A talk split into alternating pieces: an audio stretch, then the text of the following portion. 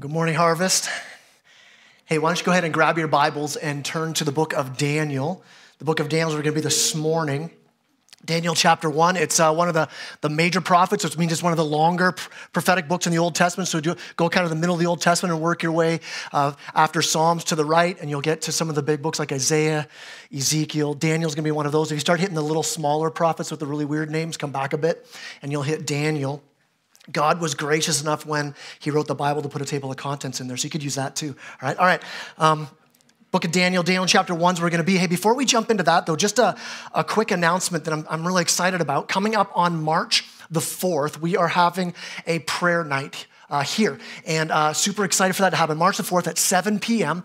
Um, we're right now working on a prayer guide to, to get out to everybody that you can work through leading up to that date, all right? So there'll be a, a prayer guide you'll get, and it'll be a guide that will work us through, walk us through what does it look like to, to seek the Lord and in repentance? Where are there areas in our hearts that are being revealed in this season?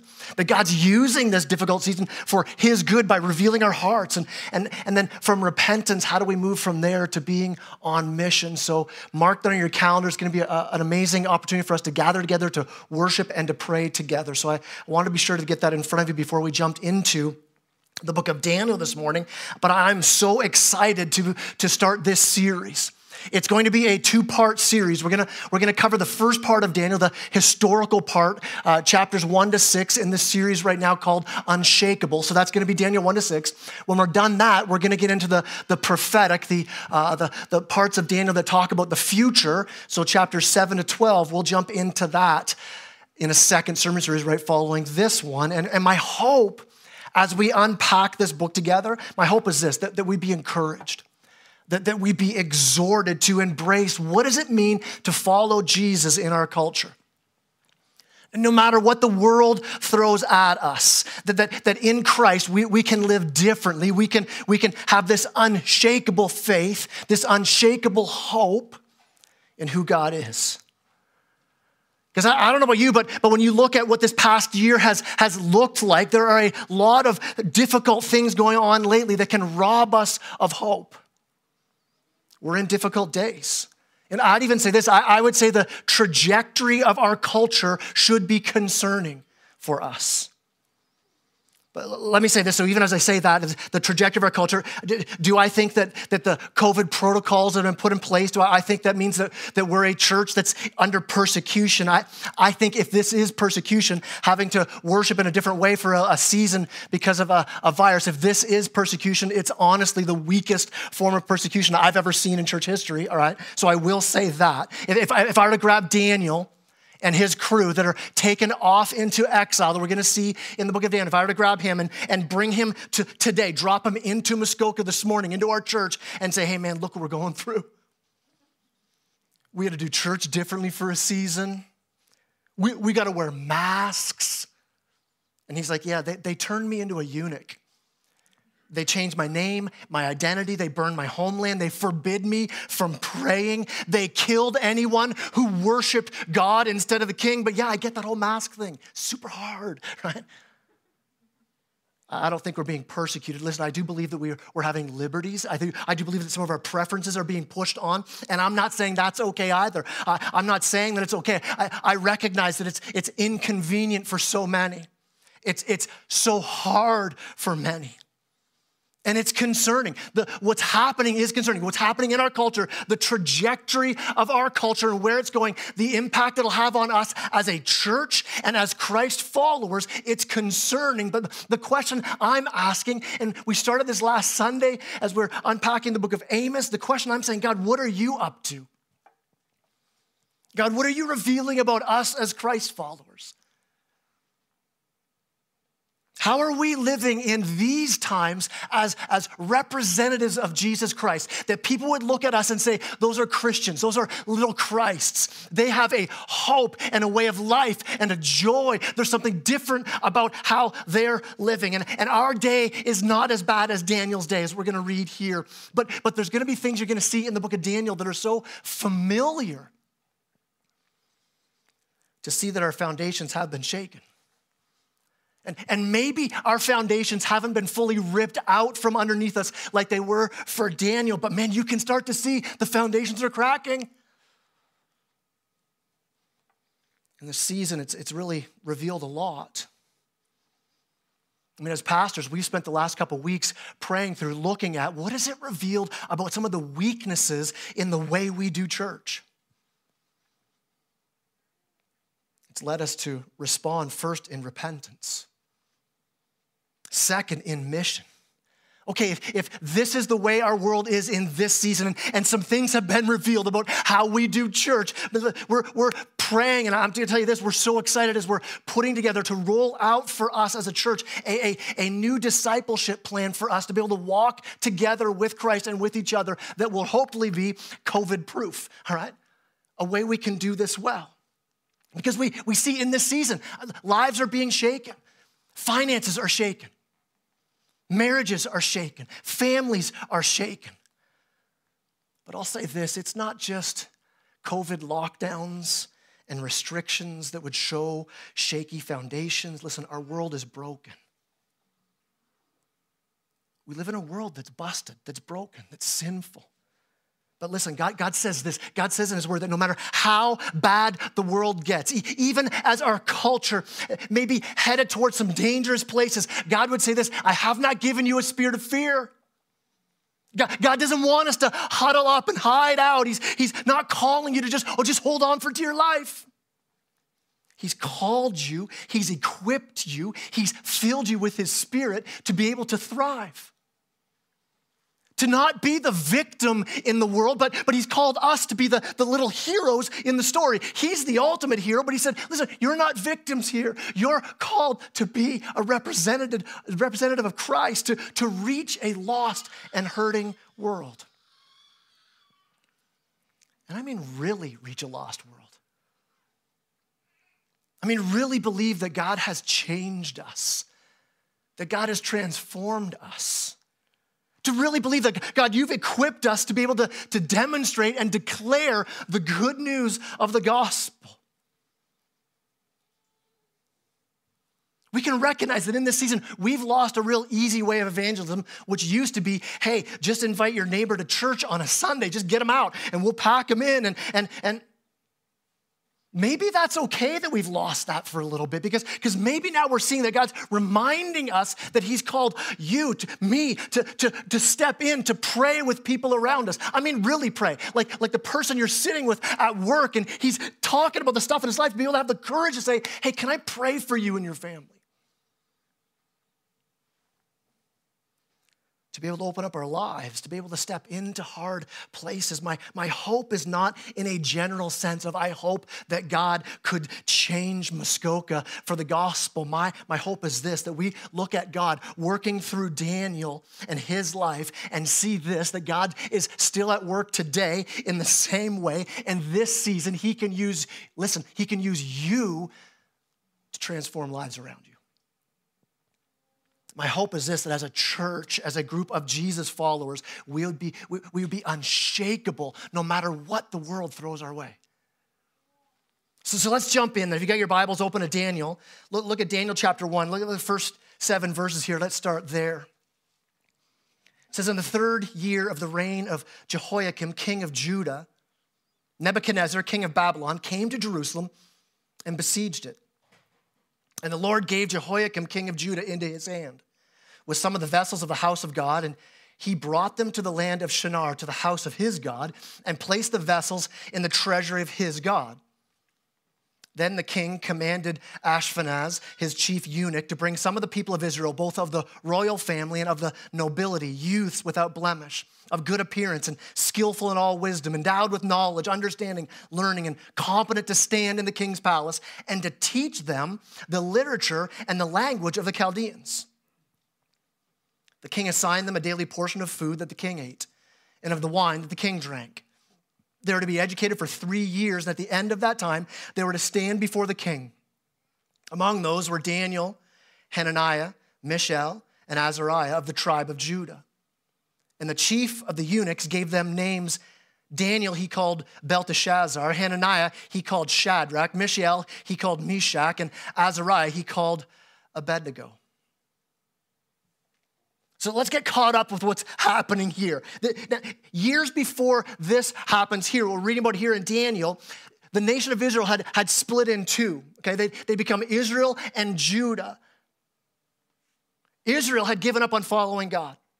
And, and Isaiah was a prophet around that time, and, and, and he said in Isaiah 5:20, he said, Woe to those who call evil good and good evil. Woe to those who call light darkness and darkness light. And what's he saying? He says, a culture's not going to last. You're not going to last. When you take the things that God says, this is good, and you say, no, no, that's evil. You take things that God says, this is evil, and you say, no, no, no, they're good. Does it remind you of a culture? Maybe one we're in right now? Where you see the things that are being fought for and say, no, this is good. And you can look at it and go, but God calls it evil.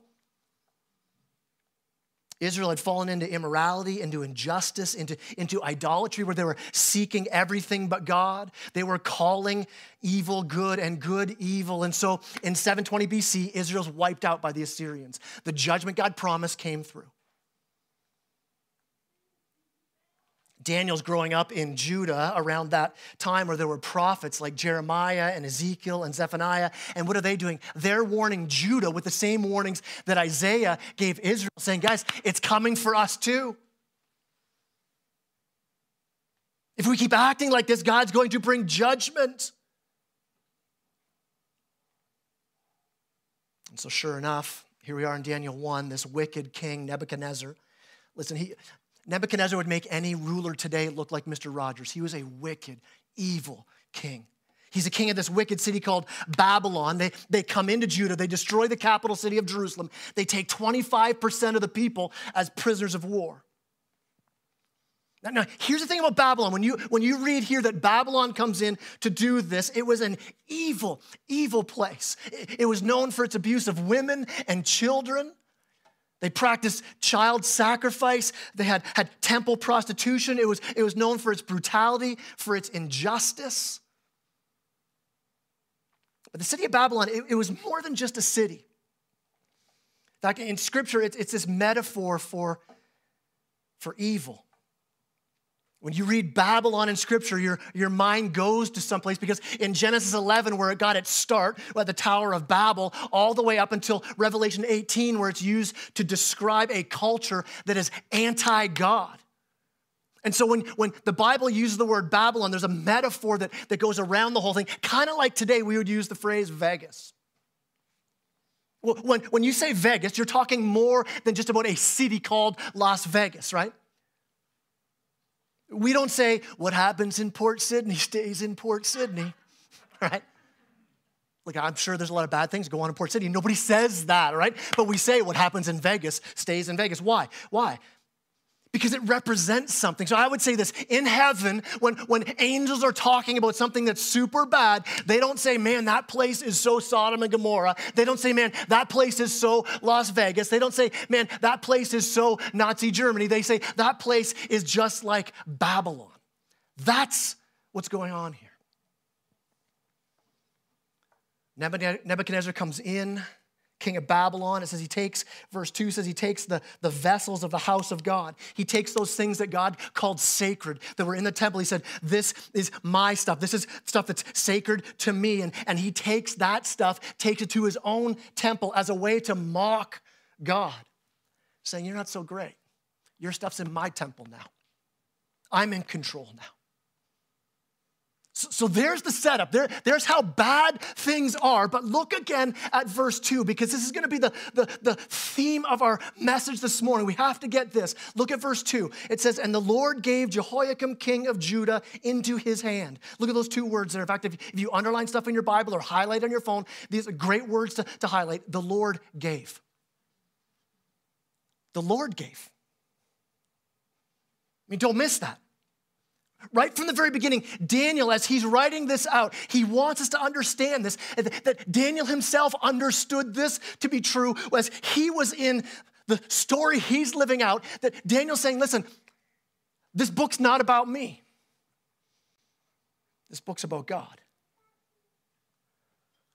This book is about the God who cares for his people by placing Daniel and his three friends in the situation he's placed them in.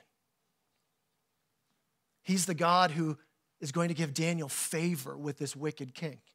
He, he's the God who's going to deliver his three friends from a, a furnace of fire. He's the God who's going to shut the mouths of the lions. Listen, the Lord gave.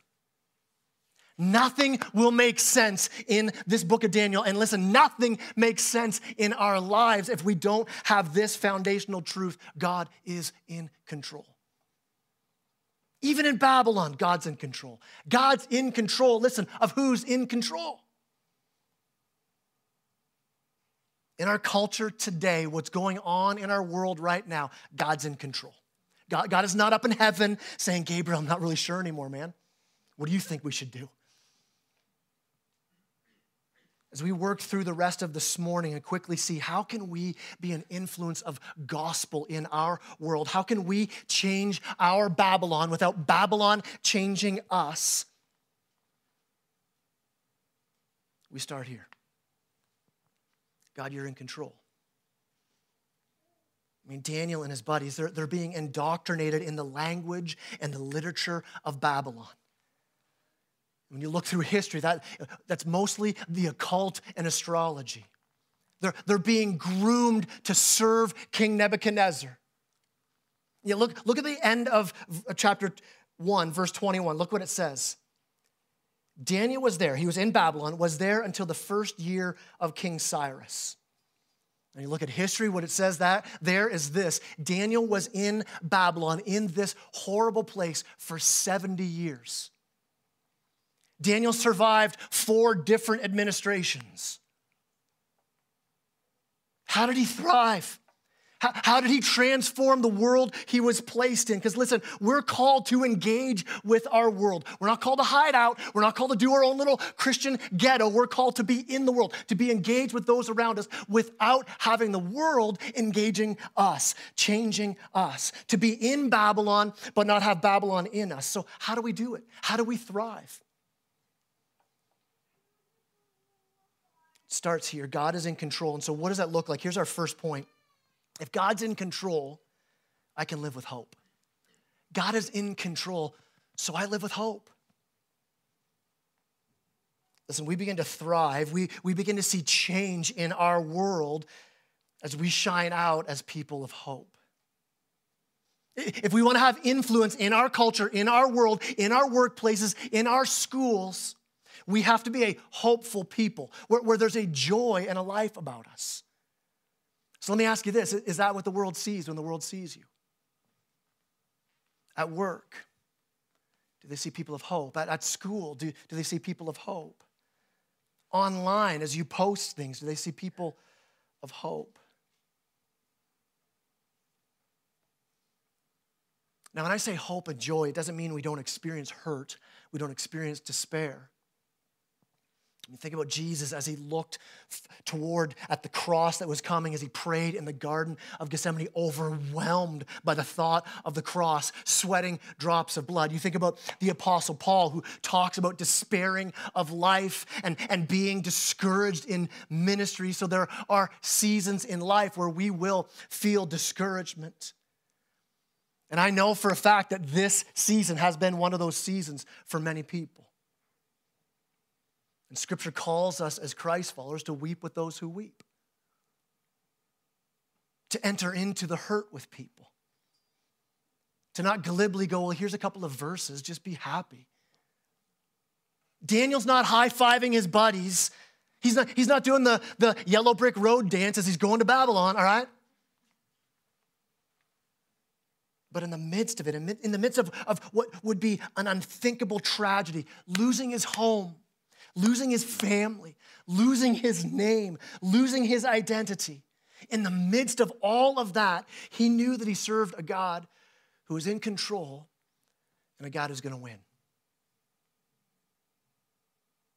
I mean, how do we thrive? How, how, do, how do we dare to step out and, and be an, an, agent of change? How do we thrive when, when the world is the way it is? We, we listen, we dare to believe that God's in control. And when you remind yourself that, that God's in control, you have the confidence to stay strong in the midst of the darkest times. And, and as people around you look in on your life, they begin to ask, man, what do you have that I don't have? I mean, 1 Peter 3:15 says this, we should always have an answer for the hope that's in us. What's that verse mean? It means it means you're living in a way that people see your life, hear how you speak, and they're like, "Man, what's with you?" How come you act so differently when, when the rest of the world is the way it is? How come you have such deep joy when I know the illness you're walking through? How is your family so full of hope when, man, I know your finances aren't easy? How come you don't seem so upset about masks like everybody else is? Your church is shut down and you still have this weird hope and joy about you. Why is that? That you be able to say, because my God is in control. Daniel had that. Da- Daniel knew the hand of God. Daniel knew that panic and despair are never from God. I mean, we're, we're going to be getting into the last part of the book of Daniel, the chapters 7 to 12, and it's the prophecy stuff. And, and a lot of people get jazzed up by, yeah, prophecy, let's do it. We want to know this, Daniel, Revelation. And, and, and while we dig into that, listen, we can miss why God has these parts in Scripture for us. It's not so we can figure out if the locusts in Revelation are Apache helicopters. I'll go on a limb here, they're not. The vaccine is not the mark of the beast. The purpose of God's apocalyptic word in Scripture, his, his prophetic word of here's what the future is, the purpose of it is this hope. That, that you can know in the midst of chaos, in the midst of trials, no matter how dark, no matter how deep, we know this God wins. Listen, if we know that, it, it should change everything about the way we live our lives. When I know my team's gonna win, I, I don't care what the score is at the beginning of the game. We win. In fact, I've rewatched some of the games because I'm, I'm, a bit of a, a Raptors fan, so I've rewatched some of the games when they, they made it all the way to the finals to win the finals. And, and there was that really cool game, game seven against the Sixers. I don't know if you, if you saw this, but Kawhi Leonard makes this last second buzzer beating shot to win game seven to send them in to the finals. And, and during the game, well, you're watching it live and it was, it was tense. It was crazy. I remember being nervous. I remember, be, remember being full of stress. I remember wondering, why do I even watch sports? I hate this, right? Just so full of angst and anxiety. But here's the thing when I rewatch it now, it's very different. Even when I know as the game's getting out of hand, even as, as it looks like the Sixers might win this, I'm like, ah, I love this. I can't wait till that last shot. Listen, knowing that, that this whole thing wraps up in victory, it changes everything for us. It gives us hope. It changes how we do church, it changes how we live our lives in Babylon. You know, I'd always read that, that verse in Matthew where it says that, that Jesus will build his church and the gates of hell will not prevail against it. And I always thought it meant no matter what the enemy throws our way as a church, we will be able to withstand it. Like, like, like hold on tight. A storm's coming, but if you just hold on when the storm passes, oh, you'll be okay. That's not what Jesus was saying at all. When he says the gates of hell will not prevail, listen, listen, gates are not an offensive weapon. When you go into battle, right? No general ever shouts, Everybody grab your gates, let's go. oh no, here they come with their gates, we're in trouble, right? It's a picket fence. We're, no, right? gates are a defensive mechanism, right? Jesus is not saying whatever the enemy throws at us, we can survive. Listen to what he's saying. He's saying whatever we go toward the enemy with, he can't hold us back. That's a different way of seeing that verse. It's not we'll survive anything. It's this as we move forward with the gospel, He can't stop us.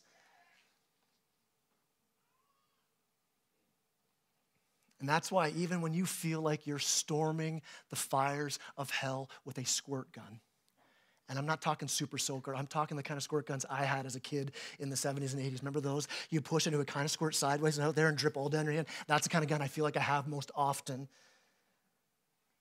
even with that, the gates of hell cannot prevail. the gates of hell cannot hold us back as a church. Listen, we win. We win.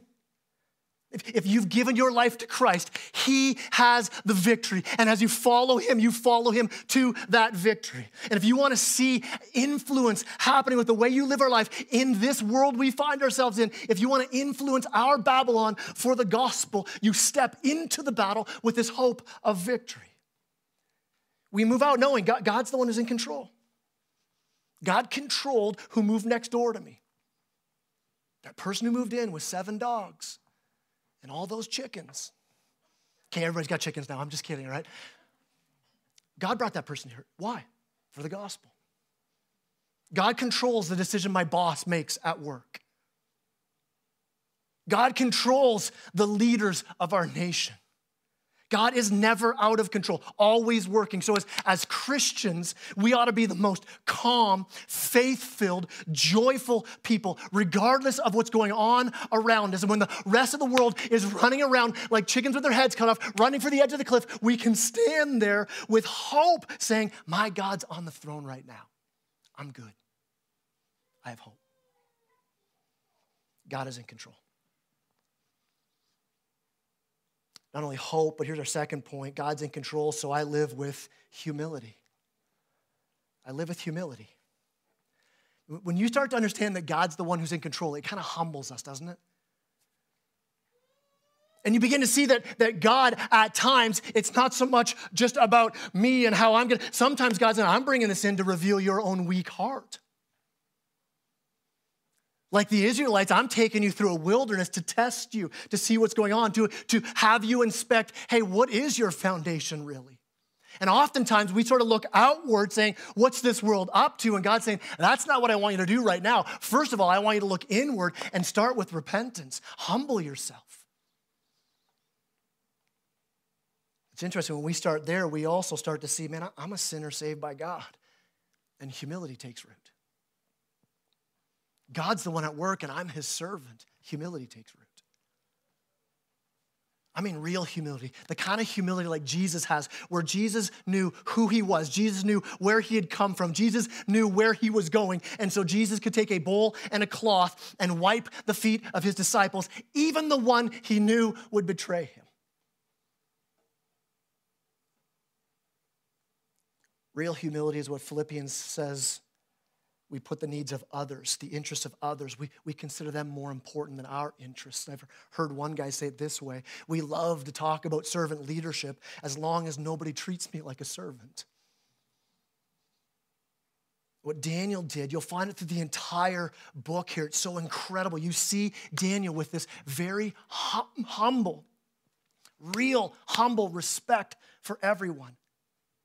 Because Nebuchadnezzar, this wicked king, we're gonna see later on as we track through the story, Nebuchadnezzar has what's coming to him. Nebuchadnezzar, God's judgment is coming on him. God will take him out. And in fact, later in the book, it's Daniel that goes to deliver that message of judgment to Nebuchadnezzar. And what's Daniel do? Does he go, Ha, told you it was coming? You dirty, rotten sinner. God's taking you out. No, Daniel comes in humility. You know what he says? He says, I wish it wasn't like this. And you see this heart of God in Daniel, where Jesus hasn't called us to be his guard dog protector. he's not looking for us to wipe out his enemies, he's, he's looking for us to call sinners to repentance, to win them to new life. You begin to understand grace, to begin to influence your world with that same grace. Daniel and his buddies, they, they begin to have this influence. See, they're, they're captured, they're forced to learn the, the Babylon ways, their names are changed. And, and those name changes, that's a big deal. You gotta understand something. To have your name changed, all their names, their names were their identity. All of their names had a, had a meaning that pointed to the God they served. So, a guy like Daniel, his name meaning God is my judge. And they say, Yeah, that's not your identity anymore. Now you're Belteshazzar, which basically means I'm Satan's prince. And yet, look at verse 8 and 9. Verse 8 says this But Daniel resolved that he would not defile himself with the king's food or with the wine that he drank. Therefore, listen, he asked the chief of the eunuchs to allow him not to defile himself. And God gave Daniel favor and compassion in the sight of the chief of the eunuchs. God gave favor to Daniel and his three friends. What does that mean? It means that, that, that the people who were in charge really liked these guys. Why? Because there wasn't a chip on their shoulder, there was a, a humility about them. And, and that humility can only come when you realize, God, you're in control. I don't need to protect you. I just need to set you loose. And, and with that, that hope that they have, with that humility that Daniel has, as he goes, he says, Hey, can I ask for a favor from you? As he goes to the king, broken that the king has not repented yet. As he has this kind of humility, knowing, God, you're the one in control. Here's our last point this morning. This hope and this humility leads us to this God's in control, so I can live with influence. There's a change that happens with the people around you. There's a change that happens even in our Babylon when we live out this way. So here, Daniel and his friends, their names are changed, they're studying all this curriculum, but he draws the line with this food thing. In fact, he says in verse 10, Daniel resolved, sorry, in verse 8, Daniel resolved that he wouldn't do this. He said, I'm not going to eat the food the king provides. Resolve's a strong word. And with humility, he asked for permission to, to do this. Look at verse 10. Then the chief of the eunuchs said to Daniel, I fear my lord the king, who assigned your food and your drink. For why should he see that you are in worse condition than the youths who are of your own age? So would you endanger my head with the king? The eunuch's like, man, I, I, I do this for you, but, but if you don't get all plump and chubby like the rest of them, I'm the one who gets his head cut off. Look at verse 11. Then Daniel said to the steward, whom the chief of the eunuchs had assigned over Daniel. So see, Daniel's, he's, he's dealing with the right people. He's like, I, I want to talk to the people that are around me. I want, with humility, ask them. He said this in verse 12 Test your servants for 10 days. Let us be given vegetables to eat and water to drink. Then let our then let our appearance and the appearance of the youths who eat the king's food be observed by you and deal with your servants according to what you see. So Daniel makes this, this resolve. I'm not going to do that. Then he, he humbly comes to this, the, the, the chief eunuch, says, Here, here's what I'll do then. How about this? Just give me 10 days. Now, why, why the food? Why resolve over this one and not the other? I'm not sure why. Some think because maybe the, the food would have been ceremonially unclean, but unfortunately, Daniel 10, Daniel eats the food then, so it probably isn't that. Some suggest maybe this food's been offered to idols, and so Daniel's like, we can't take this. I, I, I, what I wonder is this might it be a way that Daniel's saying, listen, I don't want to fully embrace the luxury of Babylon and forget who I really am. I don't want to be wooed over by ba- Babylon and forget that I'm a sojourner. I don't belong here. My, my home is somewhere else. I don't want to have this luxurious lifestyle lull me and dull me to the mission God's called me to. I mean, can you get that? Do you get that sometimes in our own culture? How often luxuries dull us to the mission God's called us to.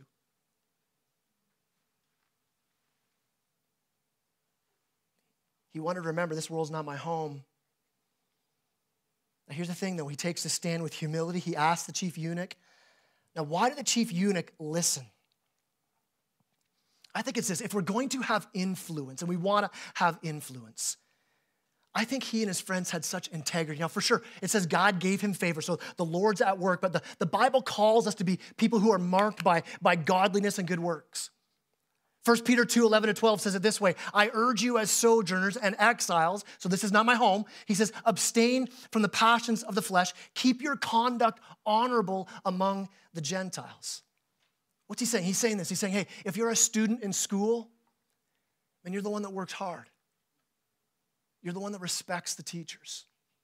You're the one that teachers say, man, I'm glad they're in my class. At your workplace, you're the one that works hard. You're the one that doesn't cut corners. You're the one that lives in a different way where, where, where people are like, man, I love working beside that, that, that person. I, I love the joy she has. I, I love the integrity he has. Where are there areas in your life that are not Christ like in you? And God's saying, man, I, I want you to have influence in Babylon. Here's a problem with Daniel's request. If his friends don't look healthy, the eunuch loses his head. And so Dan, Daniel gives this idea hey, let, let's try this for 10 days. So Daniel found a way hey, listen, I, I want to hold on to my conviction, but I, I care about you too. You see Daniel picking his battles wisely. There's so much wisdom here as, he, as he's humble, as he's hopeful, as he wants influence, where he says, God spoke clearly on this one, so I can't do this. So I'm gonna ask, hey, hey, I don't wanna do this. I wanna politely ask that. No, we can't. Okay, I get that. How about a 10 day test? And we'll accept the consequences. Here's the thing at the end of the testing period, sure enough, they look better than everybody else. And the effect of that, look at verse 17. As for these four youths, God gave them learning and skill in all literature and wisdom, and Daniel had understanding in all visions and dreams. At the end of the time, when the king had commanded that they should be brought in, the chief of the eunuchs brought them in before Nebuchadnezzar, and the king spoke with them. And among all of them, none was found like Daniel, Hananiah, Mishael, and Azariah. Therefore, they stood before the king.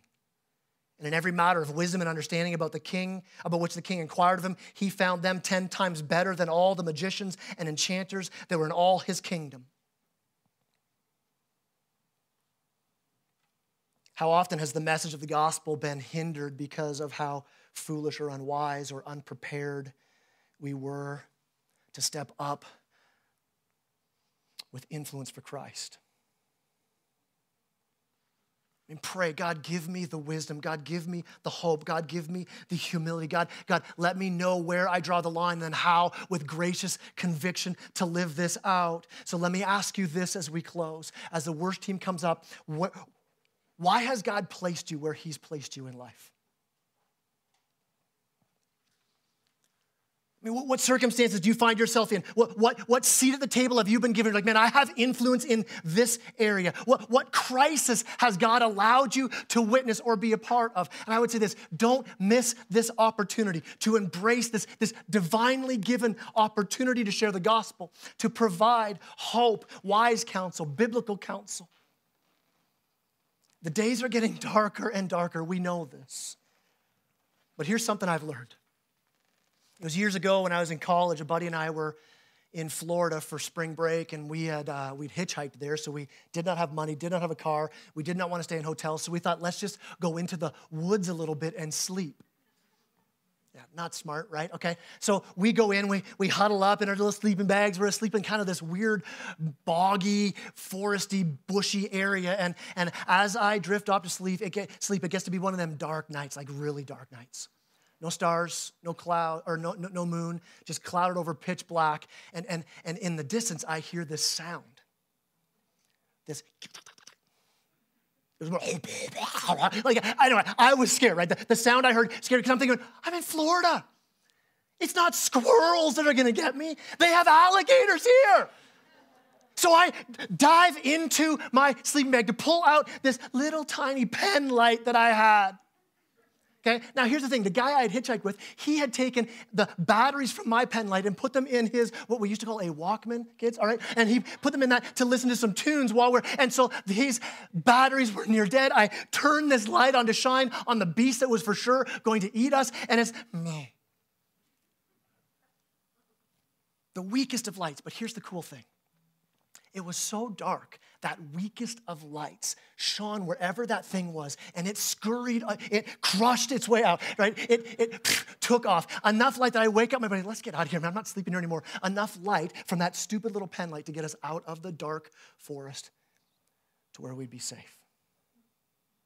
The darker it gets, the more powerful the tiniest of lights is. So listen, whatever God's asked you to do to the best of your ability, whether you're a huge, bright halogen light, whether you're a wimpy little pen light, listen, God's gonna give you the ability, He's gonna give you the influence for how to show others the way out of the dark woods. I love Daniel. I love Daniel. I, I, I, love how cool the story is. I, I think it's so cool about the lion. I think it's so cool about his buddies in the fiery furnace. But I, I want to tell you what's even more amazing